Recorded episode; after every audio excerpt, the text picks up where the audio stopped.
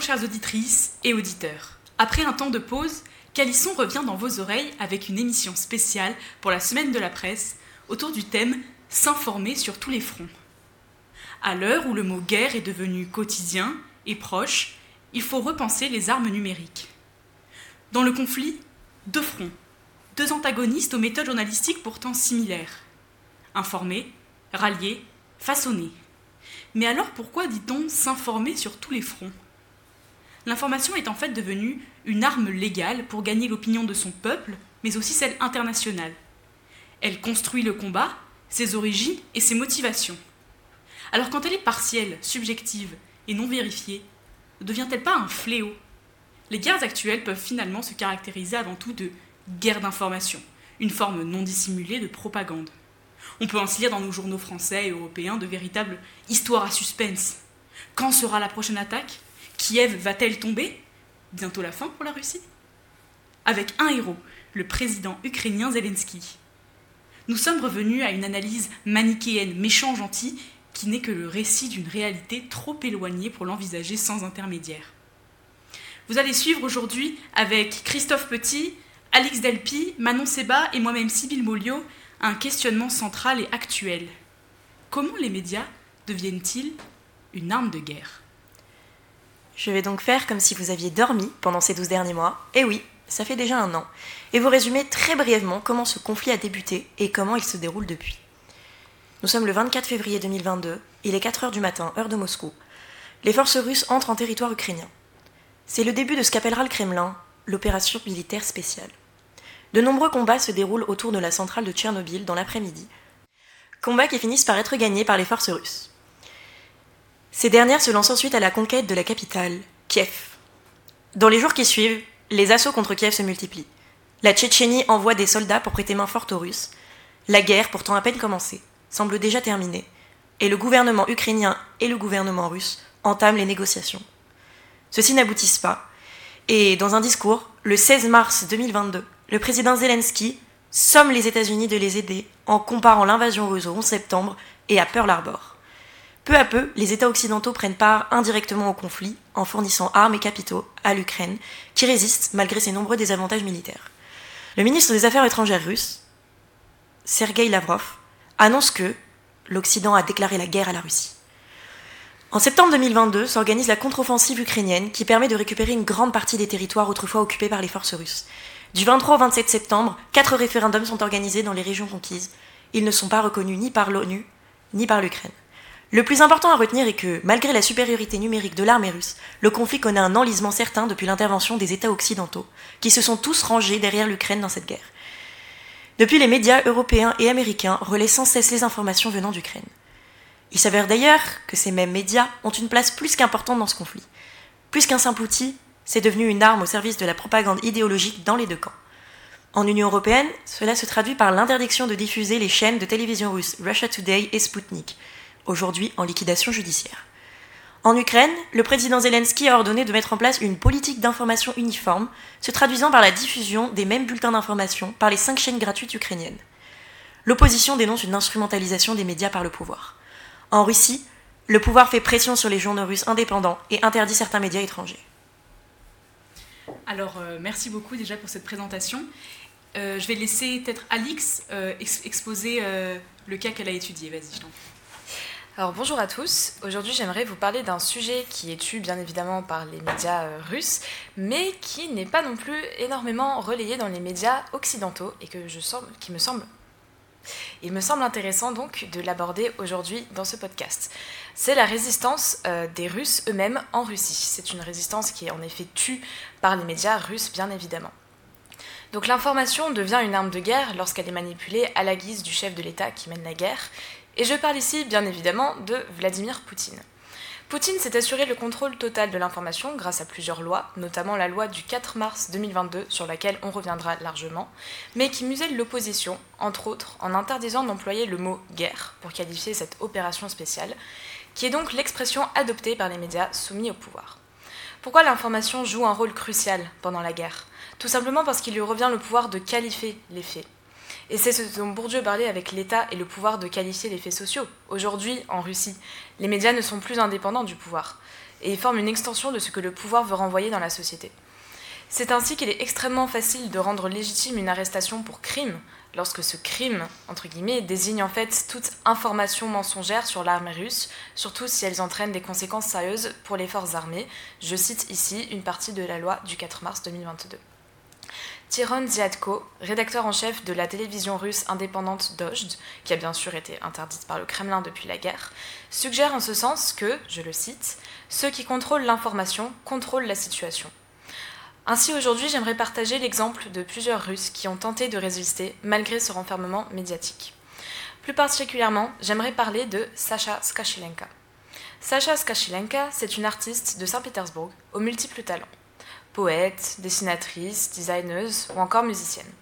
Elle a été accusée de transmettre des informations délibérément fausses parce qu'elle a remplacé les étiquettes des prix dans les supermarchés par des étiquettes critiquant l'opération spéciale.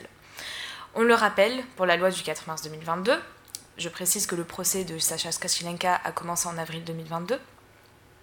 Pour la loi du 4 mars 2022, transmettre de soi-disant fausses informations sur les forces armées russes est considéré comme un crime. Encore une victime de la censure russe, elle risque jusqu'à 10 ans de prison alors que son état de santé ne lui permet pas. En effet, elle souffre d'une maladie auto-immune qui la contraint à un régime spécial auquel elle n'a pas accès en détention. Il existe d'autres exemples sur lesquels nous reviendrons au cours de cette discussion, mais nous pouvons bien évidemment parler dans le cadre de la résistance russe des journaux indépendants, tels que la Novaya Gazeta, journal indépendant moscovite, dont l'ambition est de promouvoir la liberté d'expression en Russie. Précisons que six journalistes de la Novaya Gazeta ont été assassinés depuis 2001, et le média a annoncé sa fermeture en mars dernier. D'autres médias indépendants russes ont eux aussi annoncé leur fermeture, s'ils n'ont pas déjà été interdits par le Kremlin, et beaucoup de médias occidentaux ont annoncé se retirer du pays, contraints de cesser leur activité par la loi du 4 mars. Peut-on dire que l'information en Russie est à un point mort? Pour finir, j'aimerais vous partager les actes de résistance de Yelena Osipova, peintre, dite la grand-mère pour la paix, qui a manifesté pacifiquement dans les rues de Saint-Pétersbourg avec ses toiles dénonçant la violence du pouvoir. Elle a été arrêtée en mars dernier, les images de son arrestation ont d'ailleurs fait le tour du monde, mais elle a été relâchée par la suite grâce à sa notoriété et sans doute à son grand âge, selon elle. Merci beaucoup. Est-ce que Christophe, tu veux apporter quelque chose euh, Tes recherches peut-être? Euh, Oui, bah, je vais juste présenter, on va dire, euh, l'axe que j'ai choisi. ça concerne surtout la propagande, mais de notre côté. Entre les fake news qui ont été relayées par nos médias en Occident pour soutenir l'Ukraine, euh, dans le but de, euh, on va dire, de créer un grand méchant euh, dans la Russie, mais également les omissions médiatiques de certaines pratiques qui ont eu lieu en Ukraine, que ce soit côté russe et côté ukrainien, pour ne pas, comment dire, tâcher le portrait immaculé qu'on veut dresser de, l'Ukrainien, étant donné qu'il est notre allié, enfin qu'il est surtout notre combattant dans cette guerre. Euh, et également euh, avoir un regard critique renouvelé euh, sur la situation actuelle en Ukraine. Donc j'avais choisi au hasard quelques fake news qui avaient été relayées depuis un an. Entre les maladies de Poutine qui s'étaient succédées, Poutine qui avait soi-disant un cancer en stage 3 qu'on pouvait voir à la caméra, euh, puis Poutine qui était incontinent. Euh, sur le plateau de LCI euh, en octobre, on racontait que Poutine portait des couches, ce qui est une vraie nouvelle. Je veux dire, c'est fantastique de savoir, ça nous fait vraiment avancer dans la guerre que savoir que le dirigeant russe est incontinent, ce qui est faux d'ailleurs. Et également des fausses nouvelles concernant le front. au tout début de la guerre, je ne sais pas si on s'en rappelle bien, mais il y a eu l'histoire de l'île aux serpents, euh, qui s'appelle euh, l'île euh, Zminier, si je ne dis pas de bêtises en, ukrainien. C'est une petite île qui se situe au large de la Bessarabie, c'est-à-dire au large d'Odessa, dans la mer Noire, et qui était défendue par des gardes-côtes ukrainiens qui se trouvaient sur l'île, et la marine russe est allée les déloger de cette île-là, qui est stratégique, parce qu'en fait elle permet de protéger en soi l'ouest ukrainien et surtout elle est euh, un avantage ukrainien sur la mer Noire. Et donc euh, l'histoire nous racontait que les héros euh, de l'armée ukrainienne avaient refusé de se rendre à l'armée russe et que l'armée russe avait donc tiré sur l'île, qui c'est un caillou hein, posé sur l'eau, avait donc tiré sur l'île, tuant ainsi l'ensemble des Ukrainiens qui s'y trouvaient. Malheureusement, après trois semaines de battage médiatique qui, ont, enfin, qui ont élevé ces Ukrainiens au rang de héros, on s'est rendu compte qu'après euh, un échange assez euh, chaud entre la marine russe et les gardes-côtes ukrainiens, ces derniers ont choisi de se rendre. Ils se sont donc rendus sans un seul mort sur l'île, et l'île a été prise ensuite par la marine russe. Dommage. La même chose avec euh, la bataille de Kiev, au début de la guerre, avant que les Russes ne se retirent à l'est de l'Ukraine.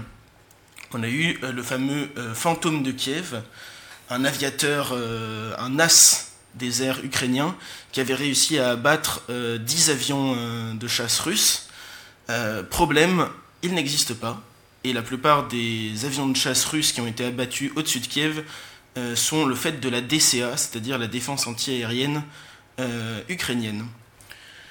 Dans d'autres registres, on a eu des fake news purement occidentales, montrées à la télévision, en France, on a eu le droit au fameux missile euh, russe qui était tombé sur la centrale de Zaporizhzhia, donc la centrale nucléaire, euh, la plus grande centrale nucléaire d'Ukraine. Euh, un, missile qui n'avait pas explosé alors qu'il s'était enfoncé de moitié dans le toit d'un des réacteurs. Problème, si on dézoome l'image, on se rend compte qu'il y a bizarrement un autre missile qui est posé juste à côté et qui ressemble en fait à une cheminée. C'était donc une cheminée de la centrale euh, qui avait été euh, mis sur le côté afin de ressembler aux ailerons d'un missile. Je pourrais continuer comme ça pendant de nombreuses minutes, mais surtout il y a des questionnements derrière, et ces questionnements, c'est on sait qu'il y a de la propagande en Russie, et c'est vrai, il y a un contrôle de l'État sur les médias, mais euh, est-on tout blanc de notre côté? Est-on vraiment euh, si innocent? Et Les médias occidentaux sont-ils vraiment des médias d'information dans cette guerre et pas des médias de propagande d'un autre camp? Euh, justement, en fait, tu parlais de l'information qui venait du front, mais est-ce que cette information, elle est véritablement fausse, ou alors est-ce qu'elle est partielle, partisane et construite de façon quasi inconsciente par les journalistes qui sont embarqués directement aux côtés des soldats? Je vais répondre en premier. Euh, pour moi, déjà, elle est construite. Euh, l'information à la télé, la télé paraît être la réalité. Ce n'est pas la réalité. Hein. Tout, est construit, tout est euh, coupé, entrecoupé, remis dans un autre contexte. Donc ça, c'est un premier, premier point. Et surtout, oui, elle est partielle. récemment, il y a eu une interview de Régis Le Sommier, qui est un journaliste qui s'est rendu à Barmouth, là où il y a la plus grande bataille du moment depuis il me semble que ça fait cinq mois euh, que les Russes tentent de prendre la ville. Et l'armée ukrainienne a engagé presque tous ses moyens et tous les apports occidentaux euh, militaires euh, pour défendre la ville. Et ce qu'il disait, c'est que vraiment, il y a un monde qui sépare ce qu'on nous montre à la télé et ce qui existe vraiment. Déjà, il y a des images qui, doivent être filtrées, notamment les images des violences des, des, combats. Il faut savoir que l'avancée russe se fait mètre par mètre et les Ukrainiens sont retranchés, donc ils ont des systèmes de tranchées autour de la ville, et donc les Russes doivent y aller à la grenade et à la baïonnette pour prendre euh, les positions ukrainiennes. C'est une violence euh, incroyable. Et moi, enfin, ces images-là, en fait, on les voit que sur des canaux, euh, par exemple Telegram, etc., c'est-à-dire sur des médias qui sont petits, qui sont spécialisés et qui ne sont pas grand public. On ne peut pas montrer des images de mitraillage à bout portant à la télé. Donc déjà la violence est édulcorée. Et après oui, les journalistes sont encadrés, que ce soit euh, côté russe ou côté ukrainien. Quand on voit des images à la caméra, c'est encadré, c'est dans des zones qui ne sont pas les zones de première ligne, parce qu'on ne peut pas envoyer un journaliste en première ligne quand il y a euh, la possibilité d'un tir de mortier qui tue tout le monde. Et, surtout, euh, il y a bah, les seules images, les vraies seules images, c'est les images de bodycam, c'est-à-dire les des images qui sont sur les casques des soldats, sur les, le torse des soldats, et qui là montrent euh, des images non travaillées. Mmh, d'accord. Euh, bah, j'ai une autre question pour toi. Euh, as parlé de... tu as parlé de la création de véritables héros. Donc là, je fais référence par exemple au, fantôme de Kiev. Est-ce que tu penses pas que l'existence, avérée ou non, de héros, ça permet pas de donner une, une, forme d'espoir à la population qui tente de résister Enfin, on l'a beaucoup utilisé en guerre, euh, l'utilisation, la construction de héros. euh. Donc, euh, toi, qu'est-ce que t'en penses? Non, mais alors je suis d'accord avec le fait qu'on crée des héros parce qu'on en a besoin. C'est-à-dire qu'on donne un visage humain à la guerre. Parce que si on disait juste, bon, combat, 17 avions de perdus, etc., ça n'a pas grand-chose. Et nous, on a besoin de quelque chose d'extraordinaire, encore plus aujourd'hui. Donc quand on, on donne un visage, on donne un nom euh, à la guerre, on s'identifie mieux euh, à son camp. Par exemple, si euh, là je vous dis que il y a un sniper ukrainien qui a réussi à défendre tout seul un village face à euh, 500 Russes, ça donne quelque chose, oui, le héros, on est dans l'homme surpuissant qui se bat tout seul, etc., qui a un nom, qui a une famille, qui défend sa terre, sa patrie. C'est sûr. Et euh, je ne condamne pas le fait de créer des héros, on en a créé euh, tout le temps. euh, et qui sont véridiques, hein, certains, euh, même en histoire, dans l'histoire de France, euh, Chevalier Bayard, du Guesclin, Jeanne d'Arc, etc. On a besoin de personnes qui sont extraordinaires. Ce qui est critiquable, c'est le fait que là, ce- les exemples que j'ai pris ont été inventés de toutes pièces. Mm. C'est pas des gens qui se sont. Il y a des vraies unités qui se battent euh, euh, comme, comme des dingues, même des Russes qui se battent côté ukrainien, etc. Ça, on pourrait en parler, mais en fait, on crée des. de- c'est des, des mensonges, c'est pas des héros. Alix, tout, à l'heure, tu parlais euh, donc de la résistance russe qui était très peu traitée euh, dans les médias, donc que ce soit euh, russes ou occidentaux. Donc déjà, est-ce qu'elle est euh, de taille suffisante? Enfin, suffisante pour être, euh, apparaître dans les médias Et est-ce qu'il, qu'il existe par exemple des médias français qui ont des positionnements divergents, c'est-à-dire qui vont essayer euh, d'apporter un nouveau regard sur le conflit, par exemple en, pre- en prenant en compte euh, la présence de résistance? Alors je pense que la résistance russe, on l'a surtout vue au début de la guerre. Parce que, alors bien sûr, euh, avant la guerre en Russie, la liberté euh, médiatique et la liberté d'expression n'étaient pas du tout euh, au maximum de ce qu'elle pouvait être. Mais avec la guerre et avec cette fameuse loi du 4 mars 2022, euh, l'opposition a encore plus été muselée. Donc on a surtout vu de la résistance venant des Russes au début de la guerre. Là maintenant, ce qui se passe, il me semble, c'est que les Russes se sont bien rendus compte qu'ils ne pouvaient, que c'était très compliqué en fait pour eux de, protester dans les rues, de vraiment résister. Donc on a, véritablement vu des, protestations au début, de, la guerre, mais maintenant je pense que c'est plus une phase assez attentiste pour les, Russes qui, sont opposés à cette guerre. C'est plus des, je dirais des résistances à petites échelles où peut-être on ne peut pas les qualifier de, de résistance, mais par exemple les Russes qui sont opposés à la guerre et qui n'ont pas forcément euh, exprimé cette opposition dans, dans, les médias. Je pense notamment à, plusieurs youtubeurs, euh, à plusieurs youtubeurs russes. Il y en a un qui s'appelle Niki, Niki Prashin. Ils ont dû s'exiler en Turquie, par exemple. Et voilà, je pense que c'est c'est pas vraiment des actes de résistance à grande échelle maintenant en Russie, mais c'est plus des, des résister comme on peut. Euh, résister, euh, résister en, étant, euh, en étant attentiste. Et pour les médias, euh, pour les médias français, c'est vrai qu'on aime, on aime beaucoup montrer une binarité dans la guerre entre les grands méchants russes et les grands gentils ukrainiens. Et bien sûr, cette binarité est, beaucoup plus complexe en réalité. Euh, il y a un média, cependant, bah, Arte, qui a fait beaucoup de reportages mmh. sur euh, bah, notamment la résistance mmh. russe, et c'est de là dont je tiens la plupart de mes informations. Mais sinon, c'est vrai que euh, cette résistance, elle était assez tue. Après, euh, en ce moment, c'est vrai qu'elle n'est pas au maximum de ses capacités, on va dire, qu'il n'y a pas beaucoup, beaucoup de résistance en ce moment. Du moins, comment peut-on véritablement le savoir quand l'information est, est, à un tel point mort en Russie et dans les médias occidentaux? Tu, tu me diras que c'est pas trop dans leur intérêt que ça se sache, oui, euh, qu'il y ait beaucoup de résistance. Si jamais le, le musellement des, des, des, des résistants est aussi, euh, aussi véhément, euh, non, ouais, c'est pas dans leur intérêt. Donc probablement euh, qu'ils se cachent, ce qui, à mon sens, est plutôt Bien intelligent. Mm. Alors moi j'aimerais revenir sur euh, un petit point, c'est l'interdiction donc de, de la chaîne Sputnik et euh, Russia Today qui a été donc, interdite euh, en France. Euh, est-ce que pour vous, cette interdiction des médias russes, c'est un moyen de lutter contre la désinformation ou plutôt d'empêcher l'information? Bah non, mais je, pense que interdire des... Je pense qu'interdire ces, médias russes, ça nous empêche quand même, non pas une information, enfin, d'avoir une information partielle, hein, parce que ces médias russes, euh, Russia Today, Sputnik, etc., ne véhiculent pas forcément euh, d'informations très partielles, mais ça nous empêche de voir une certaine euh, vision, je dirais, du conflit. On a la vision ukrainienne, et on n'a pas la vision russe, et je pense que c'est primordial pour le comprendre justement ce conflit, pour, pour comprendre comment la propagande en Russie fonctionne, pour comprendre comment l'information circule en Russie, parce que euh, il, faut quand même, euh, il faut quand même préciser que euh, les médias ne sont pas, enfin les médias russes, j'entends, ne sont pas les seules victimes d'une certaine désinformation. Euh, Vladimir Poutine lui-même n'a pas une information qui circule correctement. Il a une information qui circule en retard sur ce qui se passe sur le front.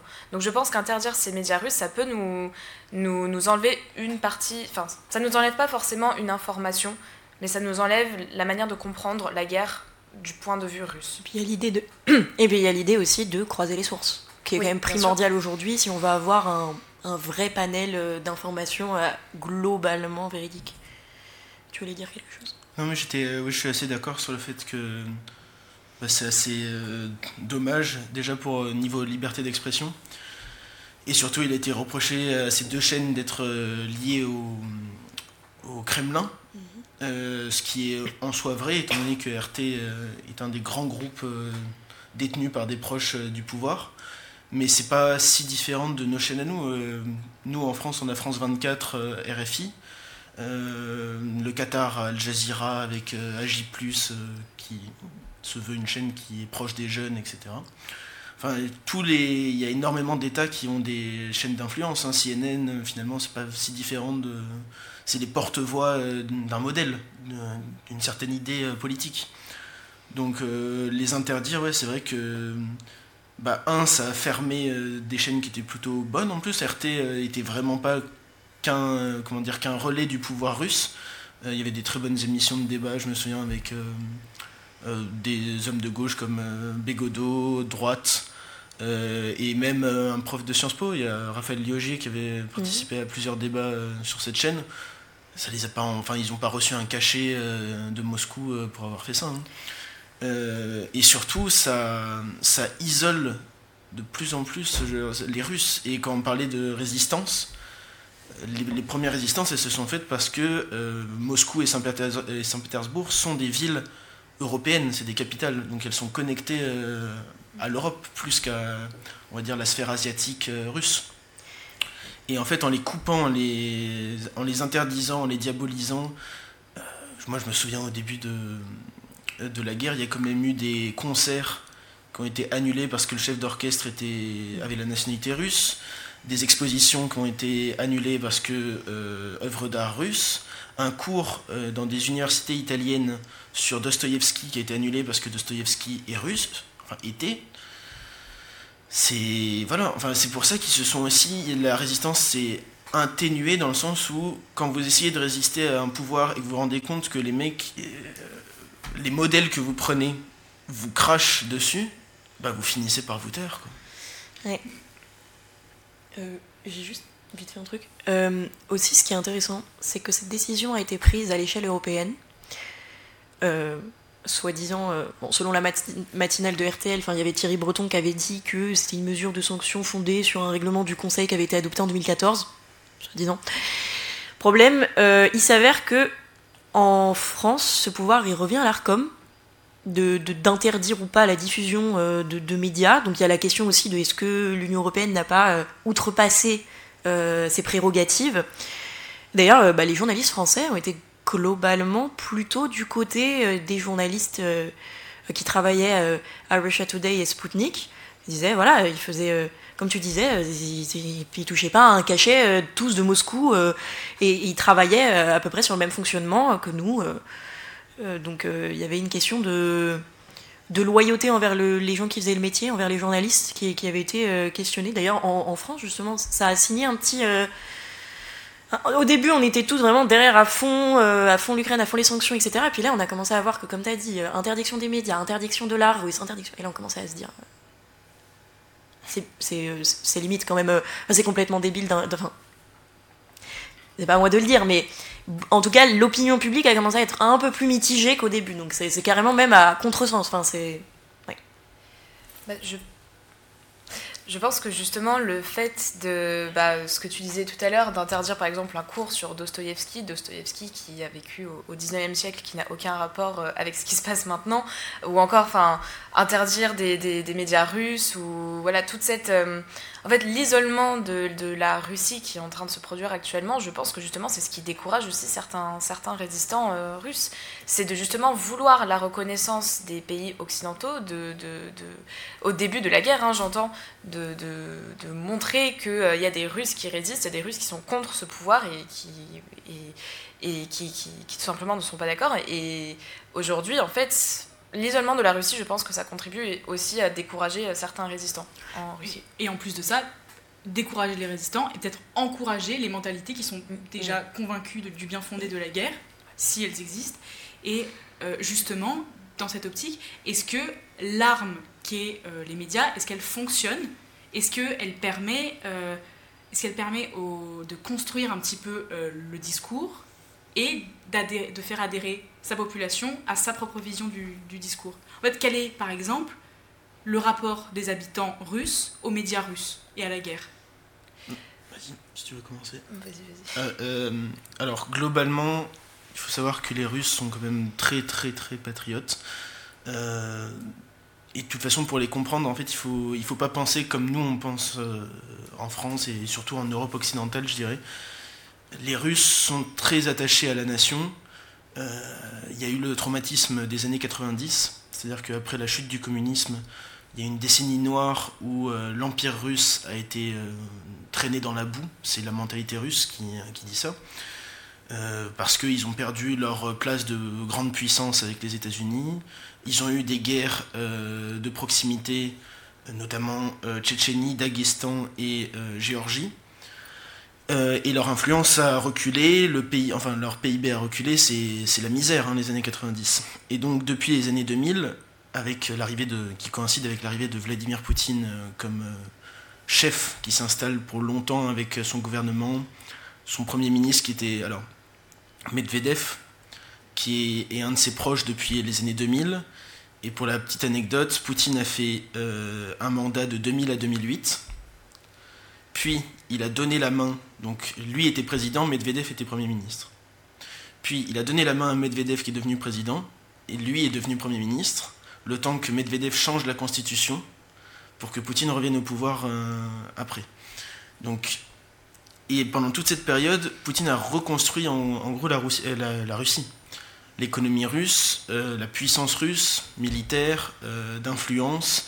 C'est la la seconde guerre de Tchétchénie qu'il a gagnée. Donc, et c'est lui qui a mis Ra- Ramzan Kadyrov à la tête de la Tchétchénie.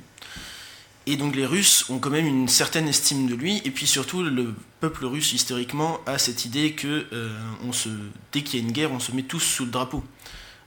La grande guerre de 39-45 qui est ressortie euh, actuellement dans la propagande russe euh, sur l'Ukraine, on voit ça comme un deuxième conflit contre euh, les fascistes et les nazis qui viennent d'Occident. Donc oui, le discours médiatique est bien construit en Russie et la plupart de la population y adhère. Il y a qu'à voir les.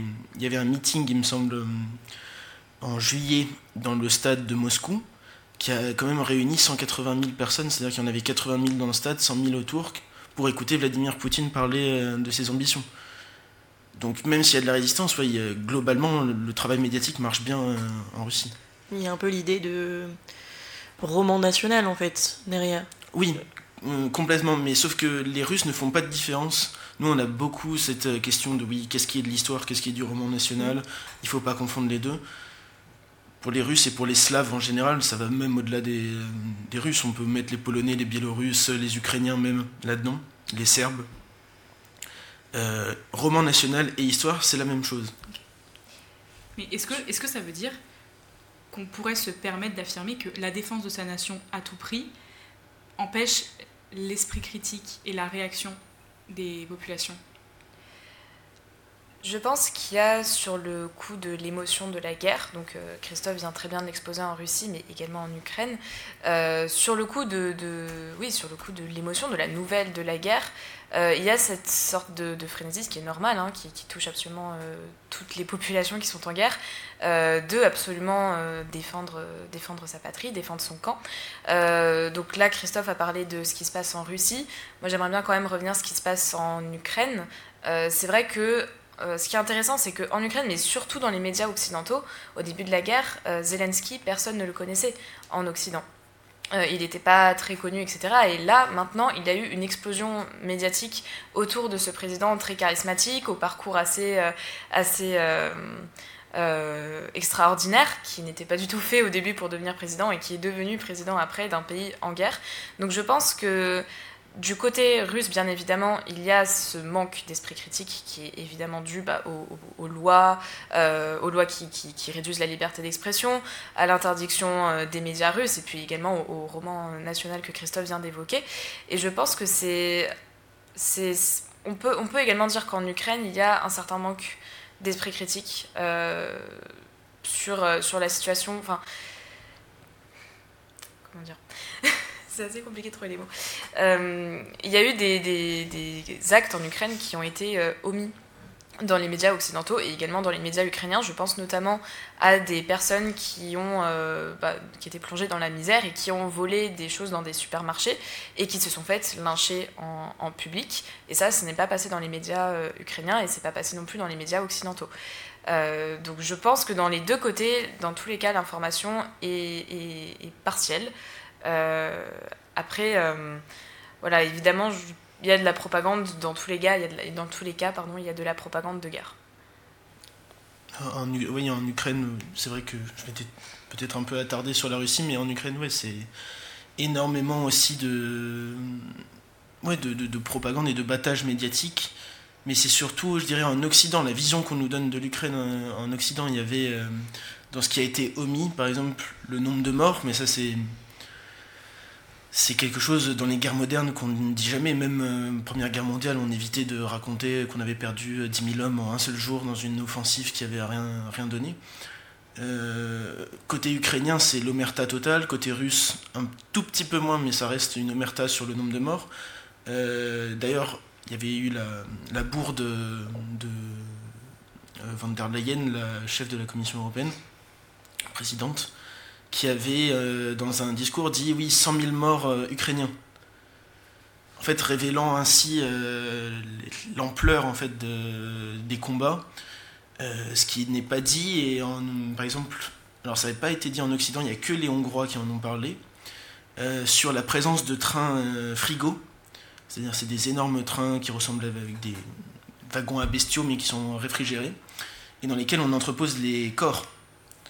Parce que comme on ne peut pas sortir tous les corps, il n'y a pas assez ni, de morgue, ni de service euh, funéraire, euh, ils sont entreposés dans des trains euh, à l'ouest, donc c'est la région de Galicie, Galicie-Volhynie, et ils sont sortis au fur et à mesure. Enfin, il y a des trucs qui sont. Les articles, des dossiers hongrois là-dessus, qui ne sont pas relayés, sont assez perturbants, on va dire, sur la, vraie, la vérité de la situation. Et puis euh, pour finir, je pense qu'on peut aussi rajouter l'événement quand les missiles donc, euh, ukrainiens euh, ont atterri en Pologne.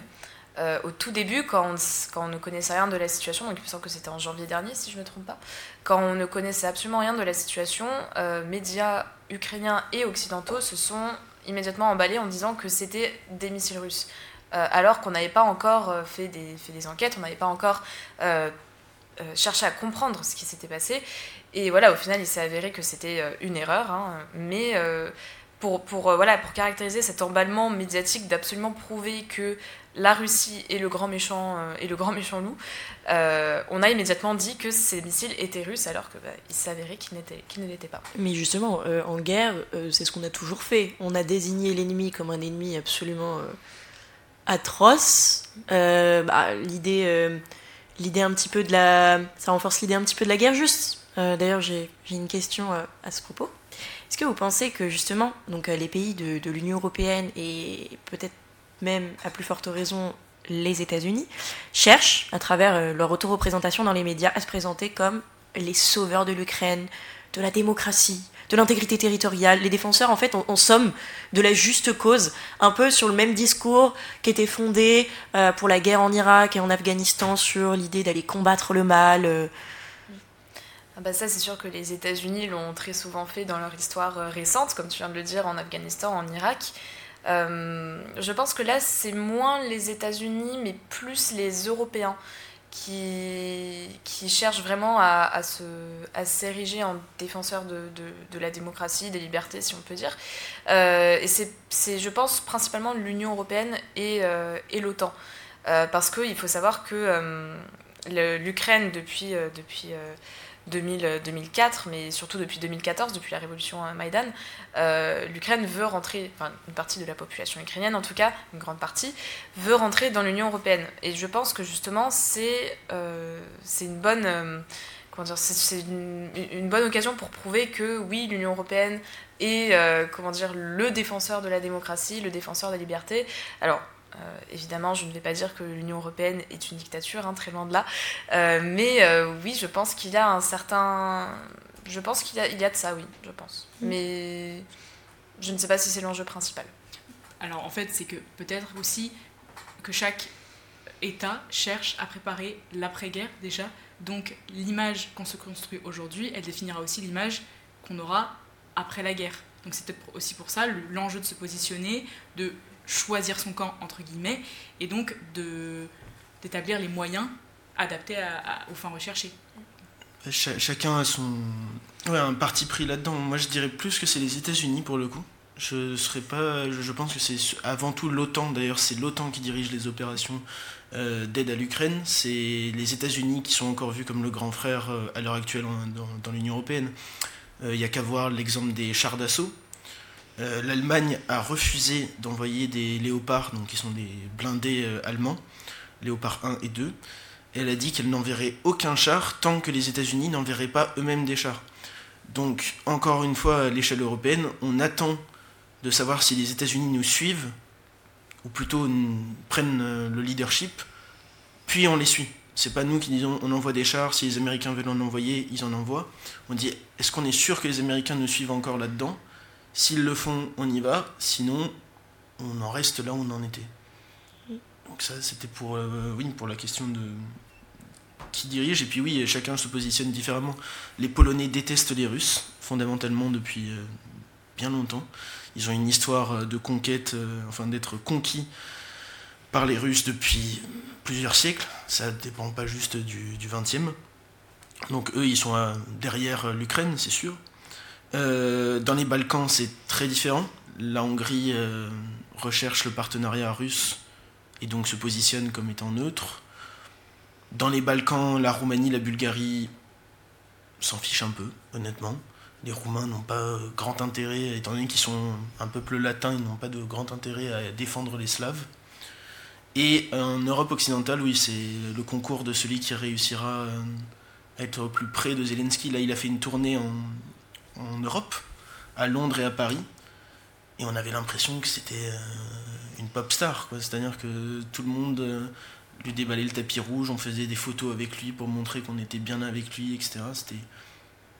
C'est assez dingue, quoi. Est-ce que c'est pas un petit peu dangereux aussi de, de surreprésenter le côté positif euh, de l'Ukraine, sachant que, bon, c'est un pays qui a eu une histoire extrêmement compliquée, qui a eu un président pro-européen qui a fait n'importe quoi, puis un président pro-russe qui a fait n'importe quoi, puis après il y a eu Zelensky qui effectivement, comme tu l'as dit euh, Alix tout à l'heure, euh, bah, à la base c'était un humoriste qui faisait semblant d'être président d'ailleurs dans une, dans une émission. Serviteur du peuple. Voilà, et il y a cette idée-là.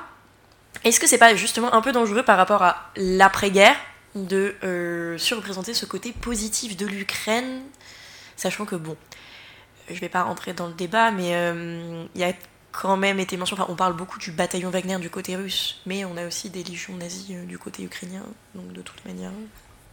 Est-ce que c'est pas un petit peu dangereux, justement, ce. Je pense que. Euh, au-delà de la question de savoir si c'est dangereux, il faut tout simplement pas tomber dans la binarité. Dans la binarité de dire les Russes c'est les méchants, les Ukrainiens c'est les gentils. Parce que, euh, comme on l'a vu, bien sûr, bah, il y, a des Russes qui résistent et il y a des Ukrainiens qui combattent aux côtés des Russes, qui sont d'accord avec euh, cette euh, opération militaire, entre guillemets. je pense que les choses sont beaucoup plus complexes qu'elles ne sont présentées dans les médias occidentaux, slaves, enfin ukrainiens et, et, russes, bien sûr. Après, c'est vrai que dans ce, dans ce conflit, euh, c'est quand même la Russie qui a commencé à envahir euh, l'Ukraine, c'est quand même une violation de la souveraineté de l'Ukraine, donc euh, il paraît quand même normal que l'Union européenne, les pays occidentaux, les États-Unis se positionnent du côté de, l'Ukraine. Ça c'est évident. Et puis oui, comme Sybille l'a dit tout à l'heure, pour préparer, préparer l'après-guerre, parce que c'est vrai que l'Ukraine depuis très longtemps, enfin depuis euh, des, décennies, veut rentrer dans l'Union européenne. Donc c'est là, là, on a vu avec la guerre plusieurs, plusieurs étapes pour, pour que l'Ukraine rentre dans l'Union européenne. Donc à mon avis, ça, ne sera pas pour, pour tout de suite. Mais je pense qu'il il ne faut pas surreprésenter ce côté positif de l'Ukraine. Il ne faut pas oublier que l'Ukraine est quand même un pays corrompu de base, même très corrompu, l'un des plus corrompus d'Europe, et qui ne remplit pas les critères pour adhérer à l'Union européenne pour l'instant. Cependant, pour préparer l'après-guerre, pour des changements éventuels, euh, surreprésenter le côté positif, non, mais réfléchir à ce, qui peut, à ce que peut être l'Europe avec l'Ukraine, l'Union européenne avec l'Ukraine, j'entends, pourquoi pas? Tu disais que euh, le fait que la Russie ait, euh, entre guillemets, entrer dans le territoire ukrainien a donc violé l'intégrité territoriale euh, de l'Ukraine, euh, que la conséquence automatique de ça, c'était forcément que les États occidentaux allaient la défendre. Je veux pas m'éloigner du sujet, mais euh, c'est pas comme si on. Enfin. Bon, on l'a fait plusieurs fois quand même de violer l'intégrité territoriale de pays. donc en vrai, c'est. Pareil, la représentation positive de, l'Union européenne qui irait au secours. au secours de l'Ukraine parce que le droit international euh, explique que non, on ne peut pas violer l'intégrité territoriale d'un pays, alors qu'en fait, il y a des questions qui se posent aujourd'hui. C'est la question économique, notamment parce que en Ukraine, on a euh, des mines de charbon euh, qui remplissent 85% des besoins domestiques. Euh, euh, donc ça fait quand même 100 millions de tonnes de charbon, ce qui n'est pas négligeable. Il y a énormément de gisements et de mines, notamment sur le flanc Est. Donc il y a quand même un aspect économique non négligeable qui est d'ailleurs bah, justement pas extrêmement traité dans les médias aujourd'hui, parce qu'on on parle beaucoup de, plutôt d'aspects politiques, d'aspects sociaux. Mais cet aspect économique-là, est-ce que ça pourrait être la, une raison peut-être une raison un peu euh, cachée euh, de, de, cette défense euh, des États occidentaux Alors oui, ça, ça peut l'être. moi, quand je parlais de, de, de, quand les États occidentaux se rangent dans un camp, c'est plus de manière, enfin même si bien sûr il y a eu les chars, chars léopards qu'on a évoqués avant, même si bien sûr il y a une aide militaire de l'OTAN, etc. là, les médias européens, enfin au-delà des médias, les, pays occidentaux se positionnent de manière symbolique aux côtés de l'Ukraine. Euh, l'armée française n'intervient pas en Ukraine, mm. pas pour l'instant. Donc euh, cette opposition symbolique, pour moi, elle n'est pas du tout, euh, elle est pas du tout inédite. Enfin, elle est, pour moi, elle me, elle me paraît assez normale compte tenu des valeurs que l'Union européenne veut défendre. donc, bah, bien sûr, l'intégrité territoriale et et je pense que cet aspect économique, il est bien sûr remis des médias, évidemment. Mm mais je ne sais pas si c'est je, je, ne sais pas si c'est la raison principale de, de l'intervention des occidentaux. Mais en tout cas, c'est une raison. Et le fait qu'ils n'en parlent pas, c'est oui. c'est une raison secondaire parce que en fait, c'est plus Enfin, je pense que c'est plus par attrait euh, dans cette opposition euh, avec la Russie qui a lieu depuis 2014, avec l'annexion euh, russe de la Crimée, mhm. puisque l'Est de l'Ukraine euh, ne présente pas d'intérêt économique pour nous, pas de grand intérêt économique en fait. Euh, par contre, il présente un intérêt euh, ethnique pour les Russes. je suis d'accord que c'est important parce que par exemple Mariupol, qui on avait fait tout un truc quand il y a eu le siège de Mariupol, parce que c'est le grand centre industriel ukrainien. Euh, mais c'était euh, le, vrai problème, par exemple, si on parle économiquement, c'est le blé euh, ukrainien. Mm. C'est ça qui avait vraiment mis à mal l'économie mondiale. Et parce que tout le Moyen-Orient en fait dépend du grenier à blé russe et ukrainien. Et s'ils s'arrêtent de distribuer du grain, c'est la famine pour, pour énormément de personnes au Moyen-Orient. Donc c'était ça qui avait créé un truc, mais je pense que sur le centre industriel, vraiment les causes en fait d'opposition, euh, c'est euh, sur l'intégrité territoriale, parce que les Russes estiment euh, que l'Ukraine actuelle n'est pas réellement qu'ukrainienne, parce qu'il y a toute la population russophone et ethniquement russe à Lugansk, Donetsk, Zaporozhye, Kherson, etc. Et même Odessa. Et euh, face à eux, il y a les Ukrainiens qui sont à part, des Slaves euh, à part, surtout à l'ouest. Et c'est eux, par exemple, quand on parlait de qui veut rentrer dans l'Union européenne, c'est l'ouest euh, ukrainien qui veut rentrer. ça, ça se voit vraiment sur toutes les cartes présidentielles, économiques, etc. Il y a deux Ukraines. Il y a celle de l'est qui est tournée vers la Russie parce que historiquement russe. Mm. Et il y a celle de l'ouest qui est peuplée euh, oui, de, personnes qui ne se sentent pas vraiment slaves, mais plus européennes. Donc une forme de déchirement interne un peu du pays. Ah, c'est euh, sûr. En fait, globalement, ce qu'on voit avec la situation et la guerre en Ukraine par rapport aux médias, c'est qu'on n'a pas avancé en 100 ans. C'est-à-dire que quand on regarde, moi ce qui m'avait frappé, je sais quand je regardais les médias cette année, c'est que dans les livres d'histoire au collège-lycée, on parle de la propagande pendant la Première Guerre mondiale, Là, sous les yeux, j'ai une affiche avec euh, une affiche euh, américaine avec écrit euh, Détruisez cette, cette brute folle, avec un singe, les babines retroussées, un casque à pointe, symbole allemand, qui est en train d'enlever une femme avec une. il a une espèce de marteau en bois couvert de sang dans, dans l'autre main. C'est de la on est vraiment dans la propagande et la diabolisation de l'ennemi. Et on nous explique ça, je me souviens, on nous fait faire des exercices au collège lycée en nous disant c'est de la propagande, pourquoi c'en est, pourquoi on diabolise l'ennemi, c'est pas bien, etc. On n'a pas avancé en 100 ans, on fait la même chose sans s'en rendre compte. Merci en tout cas pour euh, ces mots qui servent, qui servent de conclusion. Donc euh, peut-être ce qu'il faudrait garder en mémoire, c'est qu'une guerre, elle est avant tout construite, et peut-être même avant euh, le début de la guerre. Donc elle est envisagée sous son aspect idéologique, mais aussi médiatique. Donc comment on va faire apparaître euh, tel pays dans les médias, son pays dans les médias, et sa vision des choses, ses motivations dans le conflit. Donc, euh, est-ce que les armes médiatiques deviennent prépondérantes aujourd'hui dans les guerres Peut-être. Et en tout cas, elles ne sont pas à négliger, et être à encadrer, prendre conscience de leur pouvoir et de leur influence. Donc je tenais à remercier euh, tous ceux qui sont présentes, donc Alix, Christophe et Manon, donc d'avoir participé. Euh, n'hésitez pas à euh, vous abonner, que ce soit à notre compte Spotify ou notre compte Instagram, donc euh, Lucas Lisson, pour suivre toutes les actualités et les prochains podcasts qui vont arriver. merci à vous et à une prochaine fois. Merci. Merci, au revoir. Merci, au revoir.